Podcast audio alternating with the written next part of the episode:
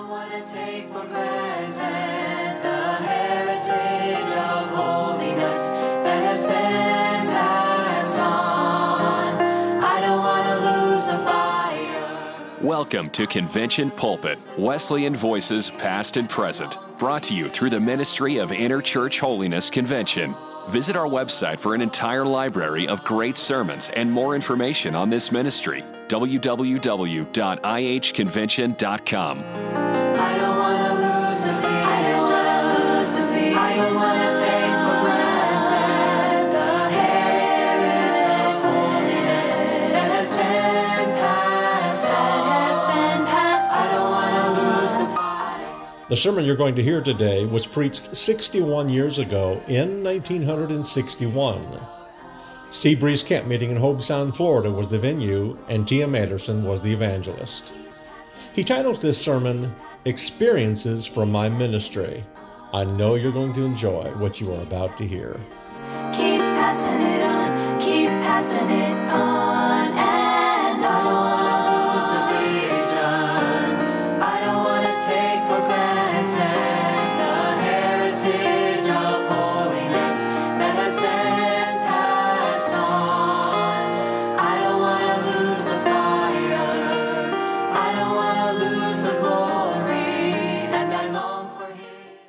Share some things with you of the truth as I have seen them, witnessed them, and somewhat participated in them. I'll have to ask that you excuse or make allowances for my pronoun I, because there's some things you can't tell if it's personal or what you use the pronoun I. And it's not done only, not I, but Christ. So that when you're sharing anything in your personal experience or in any matters like that, the personal pronoun comes in, and I don't like too many of them. But it is not I, but Christ. Brother French asked me to repeat or to tell you some of the things that uh, I know from first-hand experience in the matter of relationship to the Savior. And so some of them may be new, some of them may be old, but to me they're always fresh. In the Gospel according to John, I had noticed it as I had at a number of times, but yet it hadn't come out to me, it hadn't leaped out at me like I wanted it, like I felt it had later on. Why, the Savior said, "He that hath my commandments," it's in the fourteenth of John, "and keepeth them, he it is that loveth me. And I will love him, and will manifest myself unto him." Now, you emphasize in your thinking this statement, "I will manifest myself." Then Judas, not Judas Iscariot, was so completely mystified by the statement of the Savior that he asked the question, "How is it that you manifest yourself unto us and not to the world?" But what you can see is that whatever the Savior had in mind and whatever he meant by the manifestation of himself, it was peculiarly for his own people and not for the world. And that the world would evidently not see it.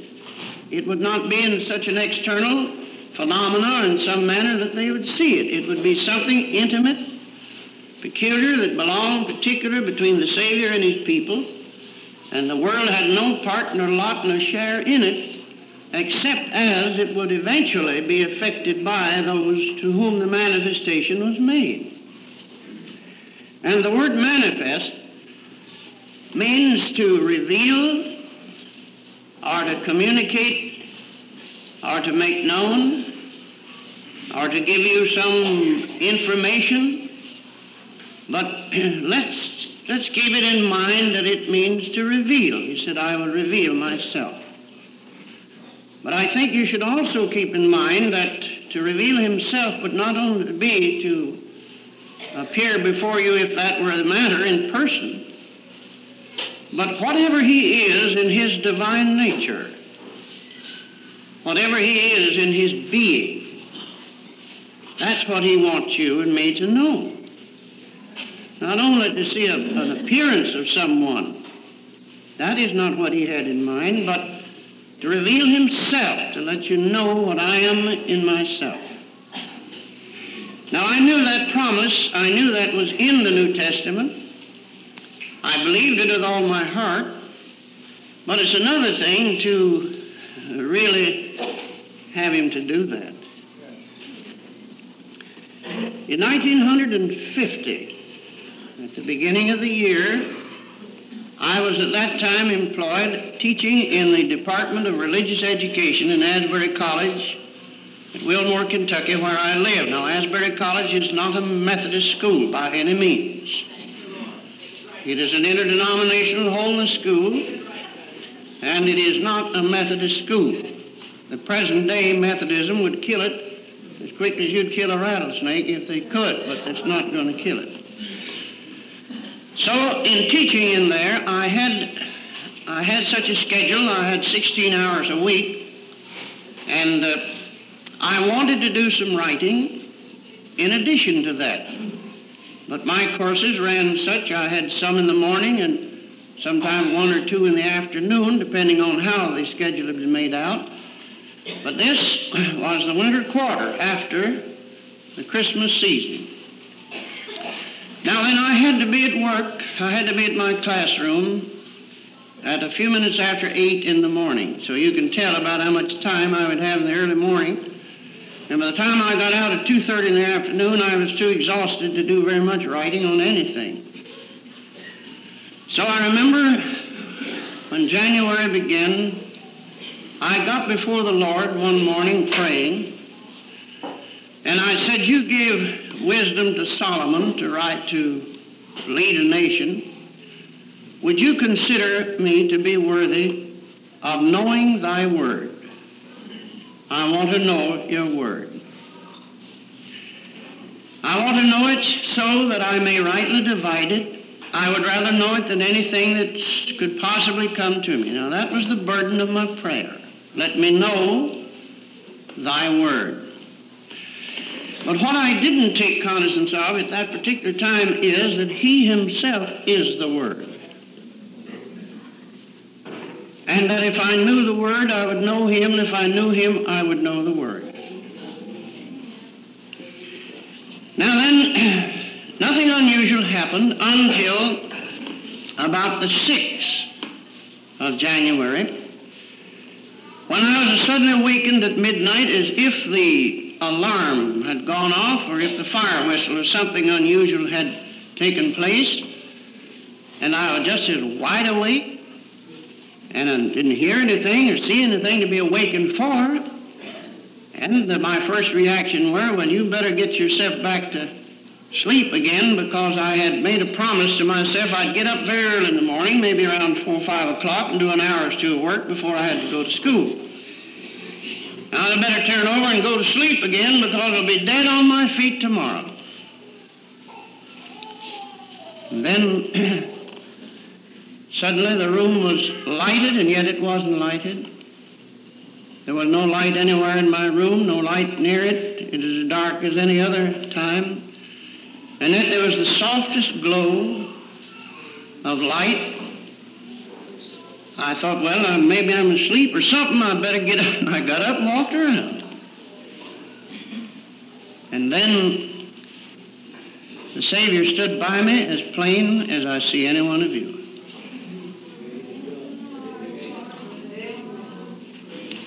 I, I've never seen any such a garment in all my life as it has on. I've never seen any fabric that looked like it. Never expect to see. But it's just as vivid to me today as... And it was a color, and yet I'm colorblind, but I wasn't then. And it moved, it, it, it glowed. Well, I still said, "You're having a nightmare, but if you are, it's the best one I ever had." I walked around, got up and walked around in the room. shook myself and rubbed my head, and if you're awake, and I concluded I was awake. And he didn't say anything to me, but the word was there. I spent five hours with him. I never in my life ever had five hours that went as fast. I don't know what become of it. I wasn't sleepy. I wasn't sleepy the next day. But one of the things that happened was that I suddenly become terribly burdened with an awful agony of prayer. If you had put a chain around my, under my arms and began to twist and crush my ribs, I would have suffered no greater pain, which lasted, I suppose, for a half hour, and I got down and got my head between his feet, and I prayed. And I confessed, now I did the thing I've never done before or know anything about it. I confessed the sin of the world as if I had all of it on me. I never had anything like that. I confessed the sin of the student body at the school that I was teaching. And about thirty minutes after I'd taken all that on, it eased up. Presently, everything came back as it had been, and he was gone, but he wasn't forgotten. Amen. Now then, I went over to my classes, and when I sat down, now I was teaching one particular class. I was teaching, I had a ten-week course in the book of Hebrews and in the book of Acts, five of it to be in the book of Acts and five in the book of Hebrews, in which I was to lecture the student to take notes and pass the examinations. When I started to lecture that morning in that particular course, the Word of God commenced coming out of my mouth, just like you'd think of water coming out of a hose, and I sat and listened at it just as much as a student. I said things that I'd never said before in my life, never seen and never heard of. And I lectured five weeks on the first chapter of Acts and wasn't through, and worked, worked the next five weeks on the first chapter of Hebrews and still wasn't through. And I still have all that. I never took it down in notes, it just in my noggin, that's all I can do. Now from that time on, the Word of God has been to me one of the greatest treasures that mortal man could ever have, and my greatest fascination is in it. Now you may have noticed that here, when I'm listening to preacher preach, you'll see a little black book in my hand. I can't listen to a man preach and, and follow him unless I'm doing something else, so I usually sit and read Greek while he's preaching so I can listen to him. The New Testament. I don't know why it is, or mine just goes too fast, I reckon. Something, but it's a joy. Now then, with that matter in your mind, of course, later on then, in the month of February, it will soon be eleven years, on the twenty-third of February, one of the greatest revivals I've expected to see, I hope not, broke out spontaneously in Asbury College and spread all over the civilized world. I suppose that the ultimate result of it was there was more than fifty thousand people that sought God, and I've never seen anything like it. It was on the headlines of the newspapers and on the Voice of America. It was everywhere, and whatever preaching was done in it, I did it, and I had nothing to do with it. You didn't have to preach. You just get up and talk a few minutes, and they'd come to the altar by the hundreds. They'd come for hundreds of miles to seek God. And that that centralized in everything was the Savior's immediate presence and the recognition of his word. I believe we could have them like that today if we throw away your programs and get them out the window and kick them all out, boot out all the fellas that want to establish some kind of a program and get everything arranged, let God get a chance to get at us one time. He has to climb over a lot of our trash, a lot of our notions, a lot of our fool stuff, and we get so many songs to sing, so many prayers to pray, and so many sermons to preach, and he can't do anything. We get the stuff out of the way and let God take over once. Well, I tried to tell my denomination that, but you might as well try to explain the dissertation on the fourth dimension to an old cow as to try to tell them, so I didn't tell them anything more. They've got their program, so let them have their program. And I even wrote I even wrote a small booklet on the matter. I wouldn't print it, and the man that rejected it was kicked out because of adultery. That's the things you run across. Go tell the Nazarenes I said that. That's so. But may that as it may. Now then, I want you to see three things about that word, and then I'll tell you some things that probably you maybe understand them in that. God's word, as near as I can find, always comes in a trinity of truth in three aspects. One of them is his creative word. That's the word that creates. Now keep that in your noggin a moment. The other one is his word of commandments. Now that one we see. That one is in the book. You see it so often. Commandments. The other is his word of communication, the way he speaks to you and talks to you. Now you'll remember this, that the only way we have of associations of each other and getting any information to each other is by word of mouth of communication. And the only way that God can get to you is by some means of communication. And thus your prayer life is a two-way communication, coming and a-going. And the divine spirit is communicates his word to you, tells you what. Now he's put that in writing. Here it is in writing. And he likewise reserves the right to speak to you every now and then about something. Better keep your ear all fixed up so you can hear what the Lord has to say. And you don't want to be so far off he has to holler. Just be where he can whisper. If you live close enough to God till he sort of whispers some things for you, then the neighbors won't know anything about it, and the way you act about it, they'll think you're goofy. They don't know. They haven't seen a normal person before, and they don't know one when they see it. The reason they say you're crazy. And out here in the outer realm among religious people is that they can't see, they can't comprehend that anything supernatural could occur, so they always have to have something either of the devil or witchcraft or fortune-telling or something like that. You ever notice that? They can't get it in their head, you know, that somebody might know something they didn't happen to know, and so they have to fix it up so, since they don't know it, why then he's goofy. Well, if I'm crazy, I'm having the best time any fellow ever had on this earth of being crazy.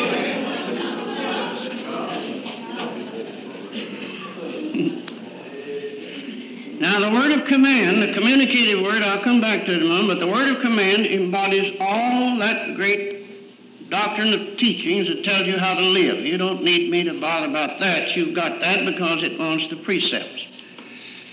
But his, his creative word, apparently he has reserved that for himself. He has never delegated it, I can find in the Scriptures, to anyone permanently. He's given you commandments, they're permanent, but his creative word he has reserved to himself, and only occasionally does he ever commit it to anyone. Now what I mean by his creative word, he speaks and it's done. He just speaks and it's done. Now what was that, pray tell me, that the two apostles had when that man at the gate beautiful, they said, "In the name of Jesus Christ, stand up and walk." Now, whatever that communicative, whatever that creative word was, they had a portion of it, and that's what happened. Now, if you can get a hold of that, you're going places. And it is that phase of it that brings about our healing and brings about miracles. But after a while, we get so sophisticated and so self-conceited and so much reasoning, God said, "Well, you go ahead and do it. You go ahead and do it." That's right. Now, I've never gotten a hold of it to my certain knowledge but once. And that is, I was preaching one morning in a small congregation, just a very ordinary service, and when I had gotten through preaching, I didn't have a chance to make an altar call. till I saw an old alcoholic, a regular old sot, come down to the altar. He didn't have any liquor in him, but he'd been going through a spell of snakes in his boots, and he was in a bad condition. And he looked up at me out of those bleary, watery eyes, and he said, "Is there any help for the likes of me?" Yes, sir. Now, you can get up and preach, God can save you from all sorts of sins, but you get a case like that on your hand, and you've got something. That's right. You've got something. Yes, sir. Now, God said to me, just as plain as anything in the world, command him to be free in the name of Jesus. Now, nothing on this earth had I ever had like that. Now, you ought to heard the command I give. It wouldn't have stirred the fuzz on a gander's nose. It had so much unbelief in it. I just couldn't get it through my head. And I said it about as sickly as this. In the name of Jesus, be clean and be whole. I marvel at the patience of God. He spoke to me. He said, command him to be free in the name of Jesus. And when he said that, something went through me. I felt I owned the universe. Good Lord, I don't know what that happened. I said, in the name of Jesus, be free. And he leaped up and died in victory after that. That's the only time I ever got it. The only time I've ever gotten it. But ladies and gentlemen, it's somewhere. It's somewhere. And I've asked him a number of times if he could trust me with it, but so far as I'm concerned, he hasn't let me have a hook of that yet. He does if I don't jar the false teeth of the devil with it, if he let me.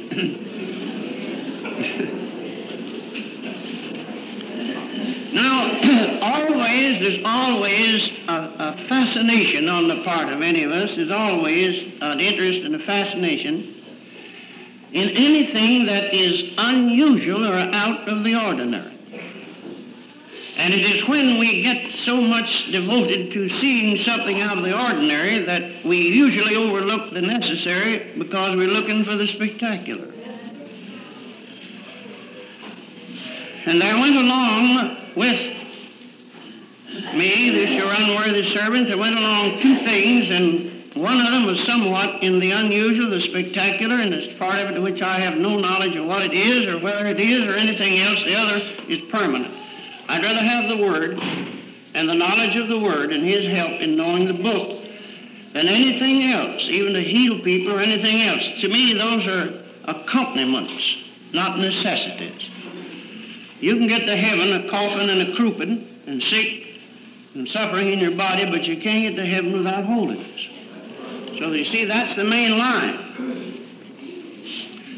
But I found this. I don't know how nor why I found this. That God sometimes did some things I wasn't expecting, and sometimes he did when I wasn't expecting. And I don't know why he did it nor how he did it. For instance, I was preaching in a Methodist church, and there was a woman sitting in a wheelchair. The church is seated exactly like this with the center aisle, and the woman was sitting here in a wheelchair. Now, I suppose she must have been in her late thirties. And uh, she was so crippled in her hands that they were just they were just like little bird claws. And she hadn't walked for some time. I didn't know who she was. Don't know yet who she was. Well, when I came in on the platform, it wasn't quite time for the service, and I saw her sitting there, and she'd never been there before that I'd seen, so I went down and spoke to her, gave her a few words of comfort, and took her two little knotted hands in mine. They were just as cold, just as cold as they could be. Just took her hands in mine and shook them, and I said, in that day, great day of the resurrection, he'll straighten those things out, and they straightened out then. I never said a word, never prayed a prayer. They just straightened out. And later on, she wrote me a letter in as good a hand as you could write. And she said, I'm beginning to walk. Now, what was that? I don't know. What was that? I don't know. I know it worked. That's all I know. It worked. Now, I've taken shaking other people by the hands when they're crippled, never done a bit of good in the world. So I didn't have it. It wasn't in me. It just was his will, and that's all. Why he didn't or why he did, I don't know. I don't know. Well, I was in another church one night, and we had been praying around the altar, and we had a special prayer meeting that the pastor and some of the people had asked. We pray for the sick. Now, I have no gifts of healing. There is no such a thing as a gift of healing. There are gifts. It's in the plural. Healings and gifts. God don't have just one way of doing things. He has several ways. But I saw a woman way back in the auditorium. And she was so badly crippled, she started to get up to come down to the altar, and she wouldn't have gotten there in five or six minutes. She was dragging one leg after the other, trying to get down there. I said, you don't need to try to come down here. We could come back there so much easier than that. Went back there and said a few words of prayer and anointed her, and she ran all over the church. She beat me at the altar and all over the place.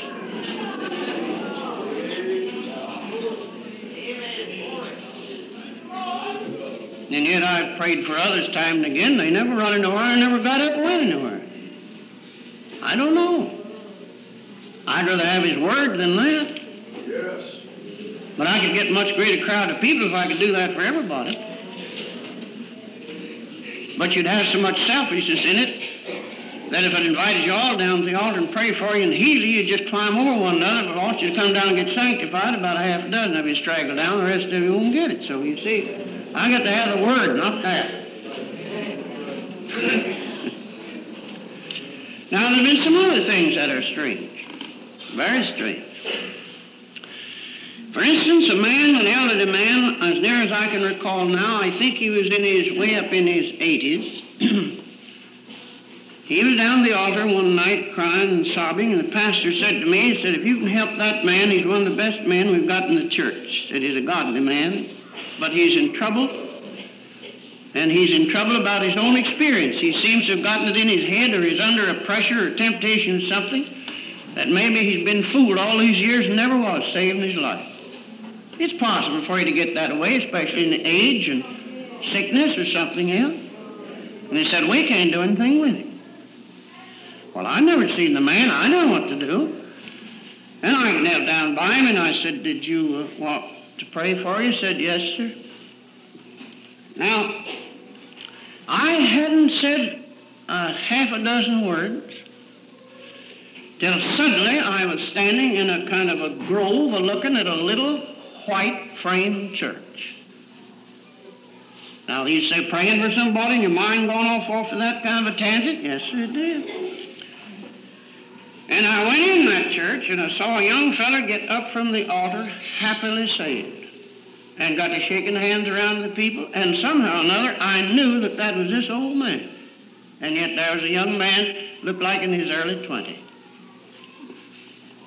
I backed up, and I said, did you ever go to a revival meeting sometime in your past life in a little white frame church in a grove? Yes, sir. sixty-five years ago, I attended that revival, and I went to the altar and I got saved. I said, it still holds good. I just now went back sixty-five years and saw you get it. And man, he took the place.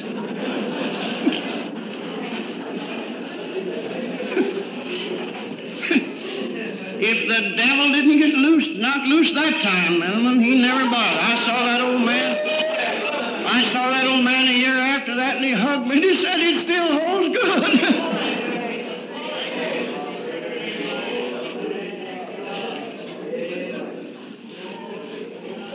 I don't know. I don't know why I went back sixty-five years, but it did. Now, time with the Lord, there is no time. It's just now with him. Just now. Now, in that line, now here's the way it helped in another line. I can tell you hundreds of them, but just these. There were, there was a woman in a camp meeting I was in, and uh, she had come, she said, seven hundred fifty miles to that camp meeting to get help. Now, the last Saturday night of that particular camp, I was sitting on the platform, and people, a few people around the altar. It was getting late. Most everybody had gone. A lady came up to me, and she said, "Brother Anderson, I know you're tired. I preached that afternoon." And uh, she said, "Here's a woman down here that's been at the altar every time the altar service has been presented, and she has come seven hundred fifty miles. She's got to go home tomorrow, and we've done everything we possibly can to get help for that woman from God, and we can't do a thing. And if she leaves, she'll leave here in just as bad plight as she come or worse. Do you, do you feel I could just come down there and say a word or two might help?" I said, "Did she ask for me?" I said, "Yes, sir, she asked for you."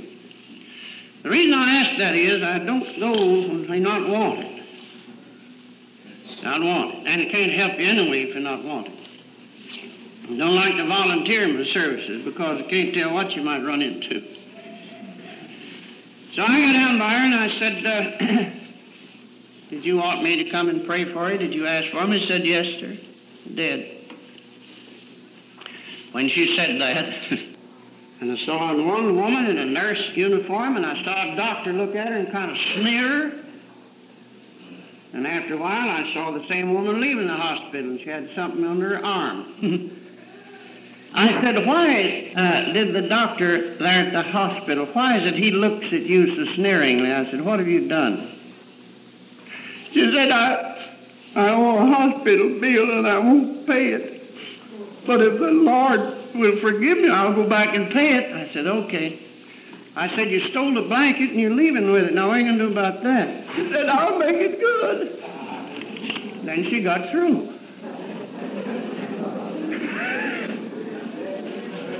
How do I know she's at the hospital? I don't know. How do I know she stole a blanket? I saw her coming out with it.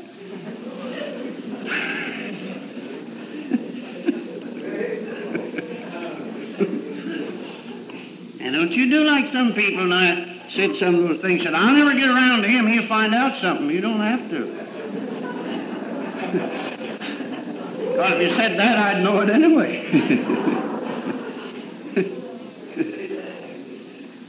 I don't know where the lady is, but a lady came up yesterday at a table over here and talked to Brother French. I couldn't hear what she was saying, but I think she was asking about uh, brother or something, wasn't it? And directly she stood by me, and I said, uh, "He walks with a cane, doesn't he?" "Yes, sir." "Paralyzed on one side?" "Yes, sir." I said, "He used to chew tobacco, didn't he?" "Yes, sir." "Aren't you the lady?" "That's it." I never heard her say anything like that, but I saw that. And I heard her know that. I don't know. One preacher said, there's a woman said, she wasn't going to come to hear you preach. Said, if you come to hear her, you preach, said, you tell something on her.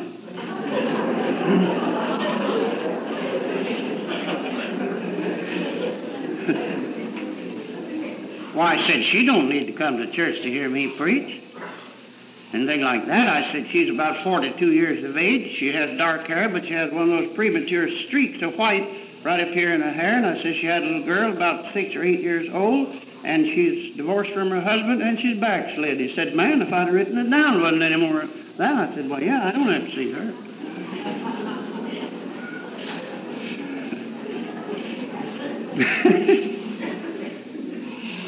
Saw a great, long-legged fellow. He must have been six feet or more, slim. He come down to Mourner's Bench, and he sort of just folded up like he's closing up a jackknife and got down. And he had his hand up and praying and praying. He wasn't getting anywhere. And the pastor said, "Can you help that fella?" And incidentally, he was a Nazarene.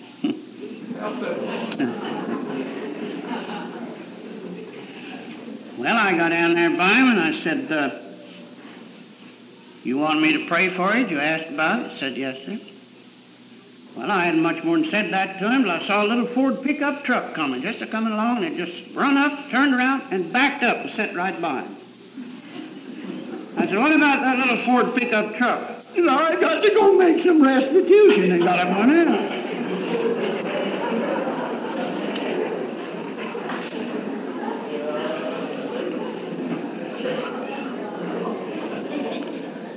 Now, I know it is somewhat interesting to you and a bit amusing to you, and those things, they're serious, but they're terribly serious with people. Terribly serious. Another instance I'll tell you, and I'd better give over, the time is over. I was called, I was in a meeting in Hot Springs, Arkansas, and a friend of mine phoned me. He said, my wife has to go to the hospital tomorrow for an operation. She has, she's been over and been examined, and she has a tumor in her side about the size of a large orange or a small grapefruit. And she had had an operation several years ago, and I don't think she can stand it. She'll die. And we won't pray her. Well, to make the story brief to you, I got her in front of God. Like I told you, just took her in there, talked to him about it. And Rick, I was looking at that tumor in her side. And I looked at it, and it just commenced to shrink. Just kept getting smaller and smaller, and was gone. I saw him shortly after that, a day or two after that. I said, don't uh, tell your wife not to go to the hospital unless it's very, very urgent, unless she has a good deal of pain or unless it's malignant or something. Tell her not to go for the operation for at least two weeks. But if it's serious and malignant, well, he said, why? I said, told him what I saw. He said, all right. She went about two weeks after that, and there wasn't any tumor. And the doctor looked at his x-ray pictures taken before and around and said, well, it's gone, there isn't any. She hadn't been operated on. Well, she had, but the great physician had done it.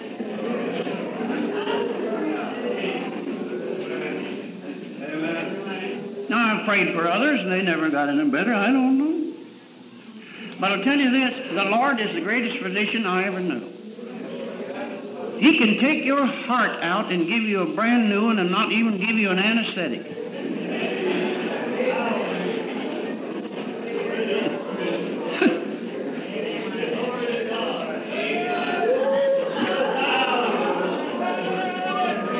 he, He can get rid of your old tongue and give you a new one, and you won't have to miss a meal's victuals.